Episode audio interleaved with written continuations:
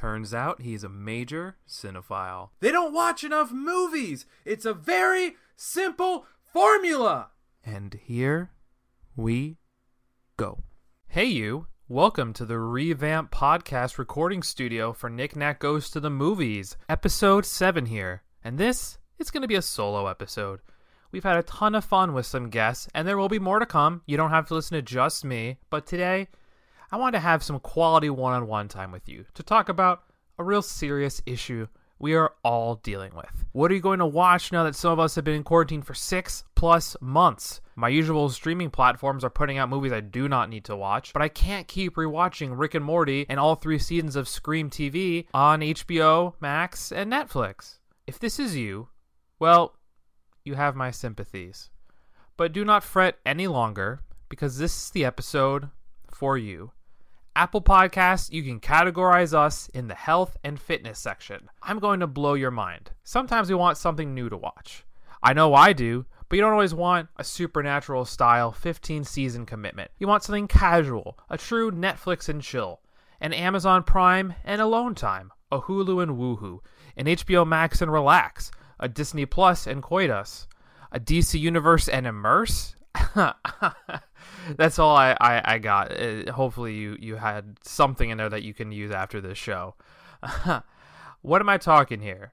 I am talking about one-season TV shows. Shows that ended too early, shows that never got a chance to shine, or shows that were classified as a miniseries or a limited series. Some of these may annoy you without having a full realized ending, but they all have some merit, some more than others, that need to be seen. And if I can get you to try just one of these shows, I have done my civic duty. So as Snoop Dogg says on the hit Katy Perry track California Girls, greetings, loved ones. Let's take a journey. So Freaks and Geeks, you thought I was going to start with Firefly, didn't you? Come on, you can admit it. It's just the two of us. That's what I thought. It's okay. We will get there. So as I was saying, Freaks and Geeks. It's probably one of the earliest and most well-known one-season wonders not in the sci-fi genre. The cast of this 1999 show included James Franco, Seth Rogen, Jason Segel, Bussy Phillips, just to name a few. It was a coming-of-age story focusing on 2 friend groups, a group of slackers and a girl joining the group, and a show of geek friends, not unlike the Stranger Things kids. The show is maybe a little too realistic for its own good, and maybe a little too early to be that realistic. Almost in the same way that some may find Big Mouth just a little too relatable. I know last week's guest, John Mosho, felt that way. You know, the show focuses on kids who are not in the all-American social groups, but it showcases real issues in a way that the show was way, way ahead of its time. A trend you may notice on a fair amount of these. There was humor, drama, nostalgia. NBC never really gave it a chance, however, with time slot issues competing with Who Wants to Be a Millionaire, sadly. The show is so important to how television is the way it is now. I mean, this is a must-watch. Sadly, this is one of the shows that it's not available to stream anywhere, not even like pay for the season. You'd have to go to Amazon, go to Barnes & Noble's, go to some website and buy the hard copy set of this. I will say, I don't want to, get false hopes up, but the hope is maybe with Peacock TV now being a thing, still not available on Roku, I know, but maybe with Peacock TV, the show can get a second win, because I do think this is a show that it is a bit older, but it won't show its age in the same way that other things will. And not only will it not show its age, it's a really important coming of age story that I feel like kids today could get such a lesson from. When you guys think of one season wonders, when I think of one season wonders, you probably do think Firefly, right? And that's fine. I think the same thing. This is the one you're all either obsessed with or at a bare minimum have at least heard about. The Fox Western sci-fi show Firefly has been, to me, probably the most known of the canceled shows. This fan base is diehard. I didn't say was. You heard me right. I said is. The show aired in 2002. And I can attest, in 2014, scriptwriting students everywhere were still writing spec scripts for college classes for a 14-episode show. This show brought some great actors into the forefront, including Nathan Fillion, mostly known for Castle and this show, but he will be featured in the soft reboot of Suicide Squad. Alan Tudyk from Dodgeball, 3:10 to Yuma, and he's a great voiceover role in Rogue One, and Gina Torres, who, you know, is in the Matrix franchise. Maybe you've heard about it. This also launched the TV career of Summer Glau. I feel like there is a Maybe 2 years ago, I was going through all these shows, and I felt like I saw Summer Glau in everything. Terminator, The Sarah Connor Chronicles, Dollhouse, The Cape, Arrow. She was everywhere, and this show is one of the first iterations, at least that I discovered her as an actor. This show has action, drama, character development, humor, and so much more. It was a show where you had so much world building and awesome sci-fi, but it was not so bogged down with tech things like a Star Trek, so it could be a little more accessible to someone who just wanted a nice, fun, Indiana Jonesy style adventure with their sci-fi, with some really good character development. Think of it also, you could say, as Star Wars focused on Han Solo, with some more interesting, mature themes. This show has a 9 on IMDb. It had low ratings when it was airing, though, and another case of being way before its time, and Joss Whedon said he had intended it to run for 7 years. Sadly, the networks at the time didn't have the grasps of non-comedy shows being successful or sustainable. And to some degree, the average viewer probably didn't either. Average viewers wanted comedies. Things like Prison Break and Heroes would still not come out for 3 to 4 years. The good news is we have an amazing story and a movie that does what it can to complete the story. The show is currently available to stream on Hulu. The movie is available to rent for $4 on Amazon Prime. But if you like the show, I think that's an easy decision to make. I don't love renting. You can't really rent TV shows. They make you kind of buy it. But I am more than fine renting a movie, especially if it wraps up a really good story. So that's my advice for you. Get on Firefly. So now we start to get to shows people are maybe a little less familiar with. We got the big two early birds out of the way. And Terra Nova was a one-season sci-fi drama. It was on Fox in 2011, and I remember being super excited when I saw the trailer. I actually, before recording this, made sure to rewatch it just to make sure I wasn't thinking about something else. And I think back on it, and I still kind of like it. Wasn't that amazing show that had Jurassic Park-level dinosaurs with special effects all the time? No. But it was a family-friendly sci-fi show that had some themes that were developed in the 100, which was a lot more recent, but it had more of this lighthearted, teen coming-of-age style storyline in a prehistoric traveler kind of way, and it was just a nice family show. Even if it wasn't always fully developed, there was a nice family bond that you kind of got from it. There are some great actors too, such as Naomi Scott, who went on to be Jasmine in the live-action Aladdin, Jason O'Mara from The Man in the High Castle and Agents of S.H.I.E.L.D., and Stephen Lang, who is amazing in everything, but Into the Badlands and Avatar come to mind. His role is actually super similar to Avatar, which came out a few years prior. And, of course, we're getting 4 or 5 total Avatars, so he is set to reprise his role in at least a couple of those. This show is sadly just too big in scale, and the high production costs were too much to manage. Netflix was in talk to pick up Season 2, but to no avail. The show reportedly cost $4 million an episode, with the pilot costing more than double that because the pilot took place in the future world as well as the past world. Sadly, there is no place to stream it in the streaming service model. You'd have to buy the show, but as I've said before, I don't recommend that. If it comes out on a streaming service, take a look. But as much as I have fond memories of the show, there are similar, more accessible things available. If you want your dinosaurs, many Jurassic Park movies are now on Netflix, so get on it. So this is potentially a controversial ad, and it may not be considered a miniseries, more so a long movie. I'm watching it on Amazon Prime for a few bucks, and it looks like It from the 1990s is packaged as one movie. But it is listed as a miniseries, and was when it first aired. So I'm going to include the OG It in this discussion. Now, I've watched both newer movies first. I gotta imagine I am one of the few to watch it that way. I will try to not make this too comparative to the movies, but we'll see where I end up going. So I like the newer movies. Not comparing to anything, just outright I enjoy them. To me, they were a gorier version of Stranger Things, maybe not as cleverly written as Stranger Things, as I would say. And it really made me just hate humanity. And maybe that's sort of a Stephen King staple of just everyone's terrible. Kids are okay, but most adults are pretty terrible. I loved Bill Hader and James McAvoy. That's kind of the main reason I decided to watch these, because I definitely watched them back to back, but I watched them after the second one was available on HBO just to kind of get on because of my appreciation for what Bill Hader and James McAvoy do. So off the bat, let's talk about the actual TV miniseries from 1990. It's pretty dated. It's not always a bad thing, but constantly getting like greaser vibes from the bullies. It's just a little silly nowadays. Like, you kept waiting for him to be like, tell me more, did she get very far? Like, I was waiting for some musical numbers about Grease Lightning and never happened.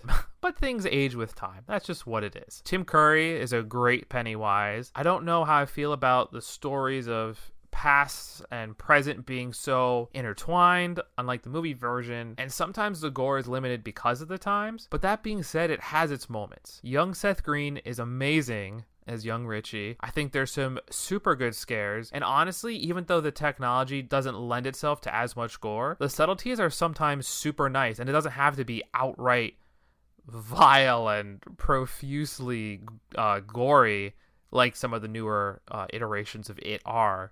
I love the reference to Stan already being dead in this version way more.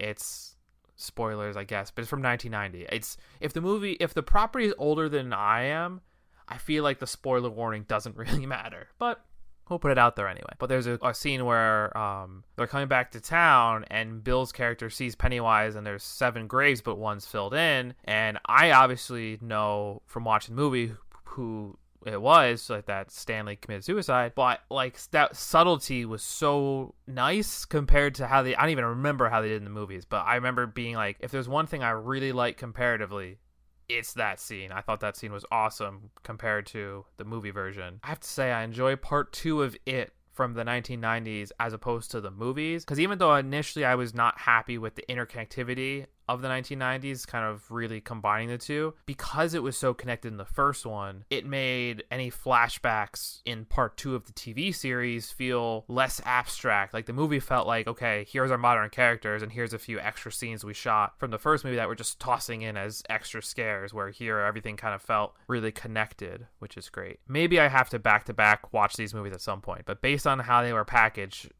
just my observation. Yes, I paid for it individually to rent, but since it is packaged as a movie, I think it's worth it. And if it's really important to see both versions of it, you can chronologically double down. It part 1 has to be paid for on a streaming service, but part 2 is available with your subscription to HBO Max. Ooh, we are in for a fun one. So I did not watch Harper's Island live, but I remember hearing about it in high school from a teacher back when I was still terrified of anything even remotely horror focused. But once I dipped my toe in and belly flopped in after that, I finally came back to the show and gave it a try. Boy, was it worth it. This is one of those shows that does not have a ton of super well-known actors to me. The only one I really knew was Katie Cassidy from the Arrow shows on the CW. And sometimes that's nice to not really get invested in the characters as actors, but more so get invested in the story. So you're not like, oh, I know who that is, I know who that is, I know who that is. You're really ingrained in the story. And this was such a dark show. They had some similar vibes as the Agatha Christie novel And Then There Were None. Slasher Nick here. There were some amazing kills. The twists were unexpected. I never could have guessed who the killer was. I cannot recommend this show enough.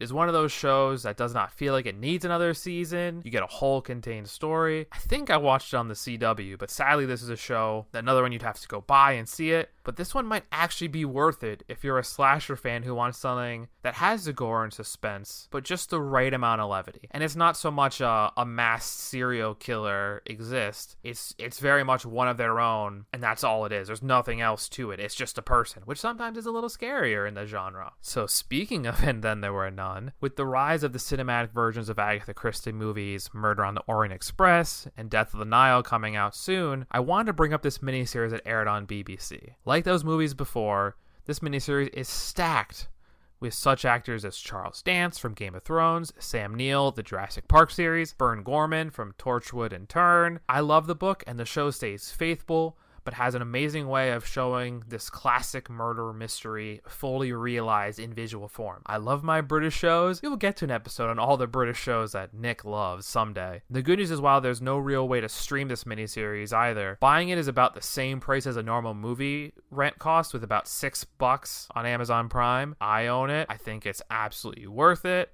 especially if you liked Murder on the Orient Express and want something a bit more intense and dark than those. This is more of a fresh loss, sadly. Airing in the winter of 2019, The Passage was a vampire thriller conspiracy show on Fox that had some cool elements to it. Neither lead was super well known before this, but Mark-Paul Gosselaar and Sanaya Sidney had awesome chemistry and helped me really feel the connection between these two. And more Henry N. Cusick, the best part of 100, is always good. I never read the source material before this, but I like the whole government vampire story, and there's some cool mind control elements. It just in general was a super unique take on the vampire genre, which prior to this was big-ish, but I feel like post it, there's so many vampire shows on Netflix. I feel like you watch one, you finish it, oh look, there's another one ready for you to go on. Individual parts may have been done before in different genres, but this was like a nice mix of Prison Break, the vampire genre. I kind of liked the sum of all parts, and it really was excited for what season 2 is going to bring. As of now, there is sadly no way to watch this show, but it had a nice balance of scales and some really nice adopted family connections. R.I.P. The Passage.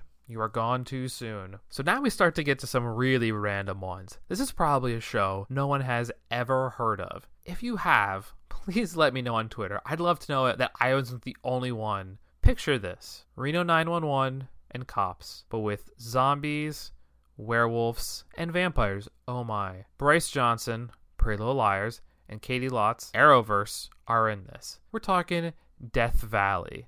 It's an MTV show. This show has an amazing theme song. It's super gory, and it is just an amazingly weird, unique, and fun show. It is way higher rated on IMDb than I imagined, but I don't think that's unjustified. If nothing else, I remember the show as always just being fun. I love how much they interact with the camera crew as real characters, part of the world. Kind of like what they do with What We Do in the Shadows, where sometimes they'll lose a camera person because of their vampire antics, or an audio person because of that. I think that's the best comparison I can make. It has so many other elements all combined into one just super fun show. Yeah, this is one of those shows that never had a complete end, but man, was it fun as all heck. There's just not as many outright horror comedy shows, and this is so much fun. Definitely worth adding to the list if you're looking for that specific niche. You will probably notice a ton of the things I'm talking sadly are not outright available right now, but if something speaks to you, hopefully this helps a bit, and this isn't just an outright huge tease of shows that you have to pay individually to watch. Eventually we're going to get to some that you can actually do it. And finally, one that we actually can recommend that not only has a streaming platform, but technically two versions for you to pick from. Now I'll say this, I did this wrong. So learn from my error, watch Dead Set first, or only watch Dead Set instead of Reality Z. For reference, I work in the media industry. I love movies and shows that dive into some fun behind the scenes thing. Like Scream 3. It's not the best movie in the franchise, but I do appreciate the cool behind-the-scenes production things. It's a zombie apocalypse that takes place during the filming of a reality show. One is more like Big Brother, while Reality Z is like a fake Greek setting for the reality show. It's a little too abstract for me at times, especially watching Reality Z first. I felt a little more at home with the idea of a reality show not having a strange gimmick like the Greek god setting. I don't want to get into too much, but the big difference is Reality Z has a second half that continues a story that ends in Dead Set. The two shows are strikingly similar, like way too similar for comfort. It's a super cool concept that has fun take on the genre, and the music is great. I was shazamming songs like crazy in both of these. I highly recommend it, and by it, I mean Dead Set. I don't want to spoil too much since people may have gone through neither of these, but they're both available on Netflix. But remember, Dead Set first. You can do Reality Z, but if you're only going to do one, Dead Set first. Learn from my failures. Is Daybreak an amazing show? No, probably not. And rewatching it, it was not as good as I remember it. But the young adult fun take on the zombie apocalypse genre was kind of fun. There's a ton of nods to Ferris Bueller's Day Off, including the lovely, incomparable Matthew Broderick as a character in the show. It's a fun narrative structure that mirrors in the same way that Ned's Declassified School Survival Guide. I love the fourth wall breaking. There's some really fun, heartwarming scenes too. There's some real quirky storylines, like a fully RZA-narrated episode. And it's just a fun coming-of-age story hidden behind a reserved version of the apocalypse. There's something fun about social cliques still existing in the zombie apocalypse, and an amazing running joke with the golf team. It kind of finishes the storyline, but they easily could have done more to really finish it. But sadly, Netflix did not want to indulge in a series that was initially planned to have multiple seasons. But, like a few of these before, you can enjoy season one as its own entity right on Netflix. So I don't want to oversell this, but I've been waiting to talk about this show for ages on this podcast, in the real world, in general. I did not expect to be able to talk about this so soon, though. The BBC show Garth Marenghi's Dark Place is a true masterpiece. It's probably the shortest show I will talk about, and it's the only show that you can just search on YouTube and find the entire season. That's how I first watched it, and it's probably how I still watch it. And it's possible to do so even today. Think Scrubs mixed with Fringe, X-Files, and the driest British humor you could possibly imagine. Richard Ayoade and Matt Berry are amazing, and this weird style of medical workplace comedy with weird supernatural things, and most importantly, the weird style that's amazing of acting like it's bad acting and editing like it's bad editing. It takes a lot to film and write something in the purposely bad style for comedy, but if you want something so purposely bad it's amazing, and it's the weirdest thing you will ever see, this show is for you. If you can take away one thing from this episode, watch this show. I'll say watch this a lot, but this is the one you need to watch. I loved it sophomore year in college, and guess what? I still love it.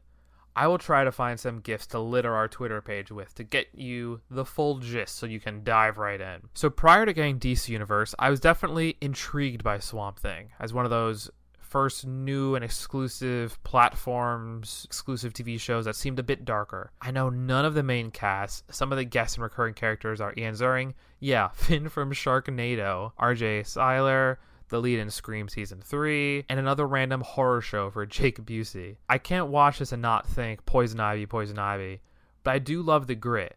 And I remember when I first watched this, I was thinking, oh, it's a CW show, and man, was it violent, gory, and dark, like, immediately. Like, seeing people get their limbs torn off and things grow through people, it was so gory, and, I mean, it's great for dark, depressing Nick.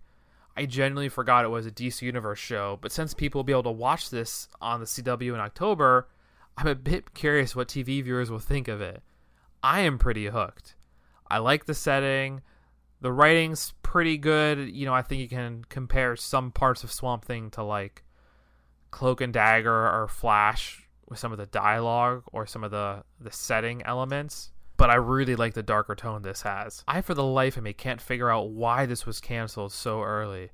But if you like a little scare mixed in with your superhero fare, or you just don't want to necessarily have the overt superhero thing, you just want to watch something that's a little scarier, but not overtly scary like a Conjuring or the, you know, girl coming out of the well or the TV, DVD player, whatever happened, VHS. I don't know, those aren't my movies. Check it out either on demand now on DC Universe or wait till October, and you can pair this with your free-form 31 nights of Halloween viewing and just take a quick detour to the CW. So apparently network TV did not like to some degree, and still does not like to some degree, shows that dabble in the magic, but more importantly, the occult. Dresden Files is a damaged guy who has some ties to magic, and there's occult things like demons, vampires, and werewolves. Oh my, I will try to stop using that joke the rest of the episode. I'm not going to promise, but I will try.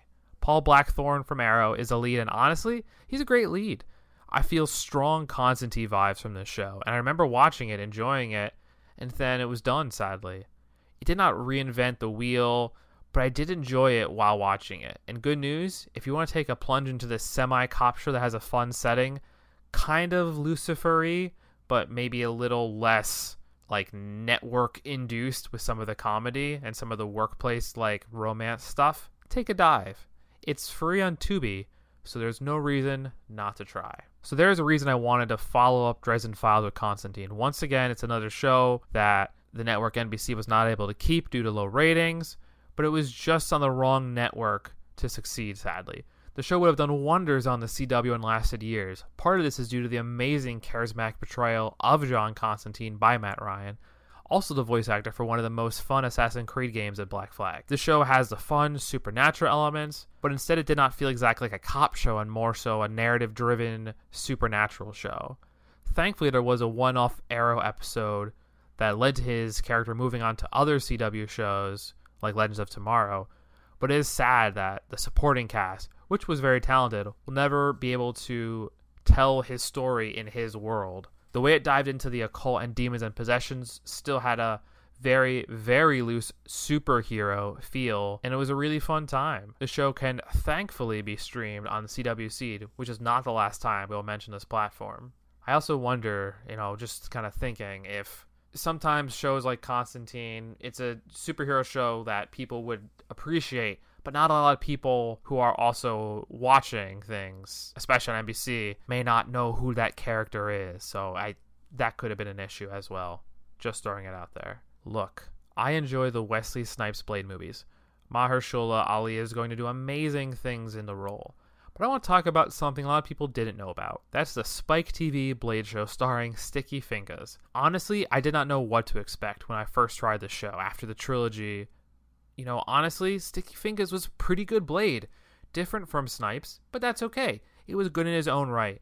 The action was awesome, the gore was great, and the whole, backstabbing infiltration storyline had that Castlevania Game of Thrones feel. Some drama with all the awesome action set pieces, and guess what? It's available on Tubi TV as well. So go take a bite and sink your teeth into this show, especially with October almost upon us. Ooh.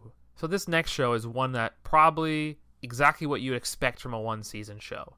The Cape was a fill-in show, one of the superhero shows not based on anything or a member of the DC or MCU properties. The show just missed the superhero TV boom by 1 year. Arrow dropped in 2012 on the CW. Now, being on Fox, you figure it would have a bit of staying power, trying to make a genre thing on network TV.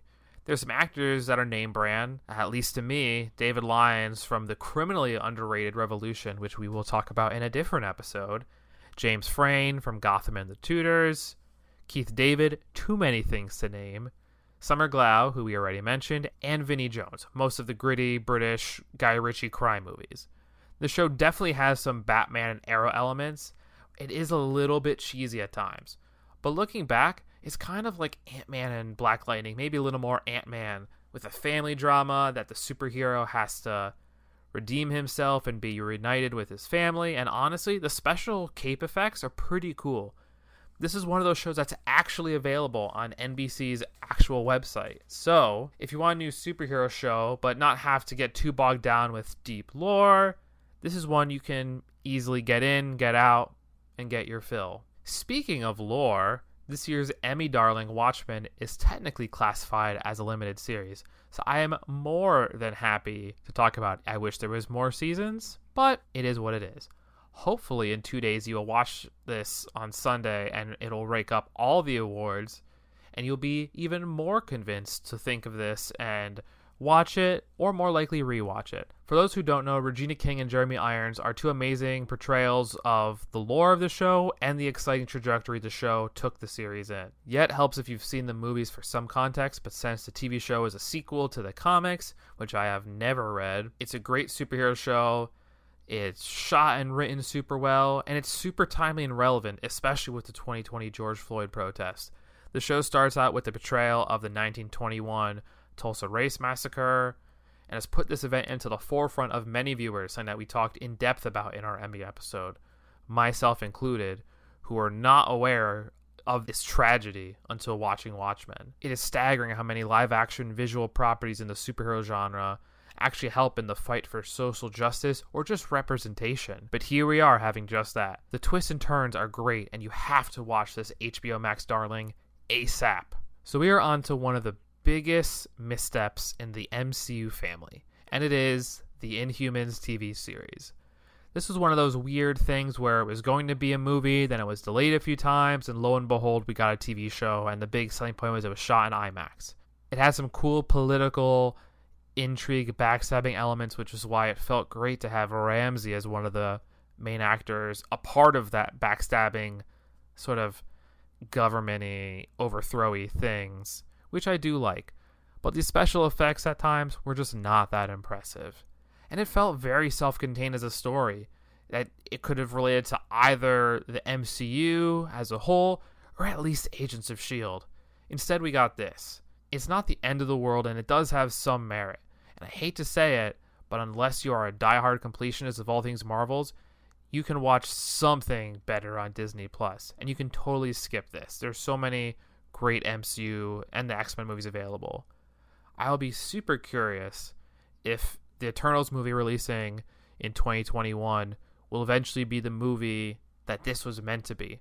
Also, quick sidebar, how great does that cast look? The reunion of Richard Madden and Kit Harington from Game of Thrones, Angelina Jolie, Kumail Nanjiani. Cannot wait. Powerless is sort of a weird one for me to talk about. I did not love the show, but I still really enjoyed watching it. It was a workplace comedy, which not necessarily always my type, my speed of show, but it did take place in the superhero world. It is always nice to see the superhero genre try a different look. And the cast was pretty fun. Vanessa Hudgens, Danny Pudi, Alan Tudyk, and Ron Funches. A ton of very funny people. And it has one of the last Adam West roles, and we love Adam West on Nick Nack Goes To The Movies. Ron Funches is a gem in the show, and he did eventually go on to be in the Harley Quinn show, which I also quite love, as King Shark. And this office-style workplace comedy is just fun, but it has that fanatical, fantastical fantasy setting to make it just abstract enough to not be a classic sitcom in the real world, because boy, do I dislike those. And it's nice to see Vanessa Hudgens in something post-High School Musical and Spring Breakers that really suits her skill set. I was excited to see her growth as the show lead, as the show would go on. Also, Alan Tudyk, hilarious, and the right amount of like over-the-top weirdness. 10 of the 12 episodes are available on NBC right now, and if you're looking for a brief similar to the Office-style show, but a little more fantastical, check it out. It's funny to think about Birds of Prey airing on the OG version of the CW, previously the WB network, and how ahead of its time it was with its young adult superhero show all the way back in 2002. I mean, come on. The CW would have eaten this show up if it just a few years later, yet had some super dated outfits and a dialogue, kind of like Buffy the Vampire Slayer has if you're watching it in 2020. But also has young boy Aaron Paul as a random thug in the very first episode. It has some super loose ties to the Tim Burton, Michael Keaton Batman films. It's a bit of a procedural, but so are most of the Arrowverse shows in season 1. The superhero genre goes hand in hand with procedurals. It's not my favorite, especially now, but it does make it a little easier to get through those things. Lucifer is the exact same way. It's a fun show, and Ashley Scott is such a great lead. She did get to briefly reprise her role in the massive CW Crisis on Infinite Earths event. But if you want a female-led superhero show that's just a little bit different from what you've been watching, take another trip to CW Seed for this one. Band of Brothers is the gold standard for war shows, and just good storytelling and action. And it comes to us from the lovely folks at HBO.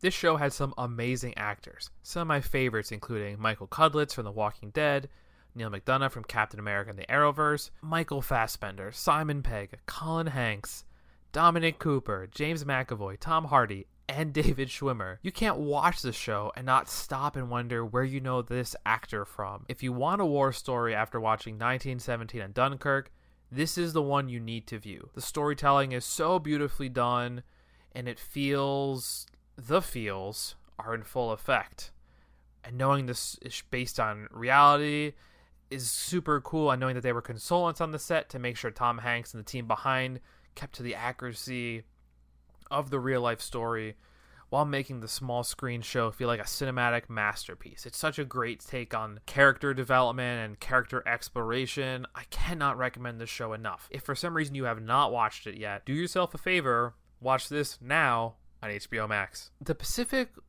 well, think of it as a spiritual successor of Band of Brothers. It's another HBO show, and while still very good, it just doesn't live up to the exact same lofty expectations of its predecessor. The actors I knew here were fewer as well, but Rami Malek is prominently featured, and we get some Jon Bernthal. I'll say this while looking at my Shane Walsh Funko Pop in my recording space. It's another really good war story. It just focuses on different things. If you want a real good character-driven story, Band of Brothers. If you want a bit more horrors of war, The Pacific is the one to go. You can and should watch both, also being available on HBO Max. You can make a whole weekend out of it, but you gotta just go into it knowing that The Pacific is not Band of Brothers Season 2, because they're in the same time frame. They're both war shows, they're both on HBO, but there is a difference. Both good, one's better, there is a difference. Speaking of kind of a two set, this was the first of the two John Le Carré novel adaptations to air on AMC in America, and in my opinion, this one was just a tad better. The Night Manager with Tom Hiddleston from the MCU, Hugh Laurie from House. It's a spy drama that feels right at home with the Jack Ryan movies. Think Harrison Ford ones. It's a unsuspecting man dragged into going undercover in a criminal organization. Though he has some experience in the field, he's not really qualified to be the guy, but he has to be. It's a great spy show with great performances. Heck, this show is the reason Tom Hiddleston is even in the conversation about being the next James Bond post Daniel Craig. It's a short watch, super fun and suspenseful, and would fit right into the modern Bond style super well. And Hugh Laurie is an amazing charismatic villain. Tom Hiddleston, Hugh Laurie, and Olivia Colman all received Golden Globe Actor Awards for the show, and the show has 2 Emmys to its name. I cannot recommend this adaptation enough. And, good news folks, it's available in its entirety on Amazon Prime. It's the next John Le Carré novel adaptation to air on AMC in America, and honestly, The Little Drummer Girl, it's still very good. And if you like one, you will like the other. It stars Florence Pugh, who I am super stoked to see in the Black Widow movie, whenever that drops, and Michael Shannon from Boardwalk Empire and Man of Steel. Also, Charles Dance is in this, and we love our Game of Thrones alums on Nick Nack Goes To The Movies. So the main character in question this time is an actress who has to go undercover infiltrating a terrorist group. And honestly, the acting angle is kind of cool because you're having to act to be a part of it, but because she's such a good actor, that's why they choose her, which is, it's cool to see that angle. And honestly, you're more on edge knowing that it's her acting skills as the main thing getting her through this, not her fighting abilities, as Tom Hiddleston had a little bit in his version. She's just an actor, a great actor, but that's what it is. So she's a little more, you're nervous for her a little more because of that, which makes it a little better because you're more on edge. But it's tough to be more charismatic than Hugh Laurie is, and while I like this standalone, there's something that makes Night Manager just a bit higher in my book. But absolutely watch both. Sadly, however, this one is available by paying for a streaming service I'd never heard of before, Sundance Now. So you take the idea if you're into it. I mean, I think it's all available on Amazon Prime too, but as far as streaming services that aren't individually buying it, you got to go to Sundance Now. All right, folks, we are still moving and grooving on this list of shows that you can take a peek at that are one-season wonders or blunders. There's always a few shows I try to watch between episode recordings to add a few more to talk about, and this is one of those. I watched the first episode ages ago in California and never got around to watching more, but I finally dove in, rewatched the first episode, and continued on from there. And in this crime drama, The Night Of, the first episode is so important, especially rewatching it, like any good caper. It's almost more fun going back to the beginning once you know the end. Riz Ahmed from Rogue One and Venom absolutely steals the show and is one of the most sympathetic characters seen in media I've seen in a while. Seeing his transformation on the show and how he got where he is portrayed so amazingly, I love everything about it. From this young kid, from this immigrant family who goes through all this stuff and how it changes him, this process. It's heartbreaking. And Michael K. Williams is in it, and loyal listeners know I like him in everything. He's crushing it in Lovecraft Country right now, Boardwalk Empire, just to name a few. Honestly, this is a show that's on HBO Max and is one that you absolutely should jump in if you want a crime show fix, but want a break from true crime. It's based on season 1 of a BBC show called Criminal Justice from 2008, just so I get you all the information. But yeah, the legal scenes from so many different angles kind of remind me of like a really crisp, clean version of The Killing, but with that HBO razzle dazzle. So since this is a series, how can we not talk about the quarantine viewing hit, The Last Dance? It's no secret I love me some sports. Sports movies don't always do it, but sports documentaries made by ESPN, yeah, that does do it for me. And The Last Dance came out during a time when we really needed something to look forward to, and something really good that could be talked about on social media and Zoom for weeks after and while it was airing. The editing style on going back and forth, starting on the final season in 98 and seeing the parallels of earlier seasons, it's not for everyone. It's a little bit jarring.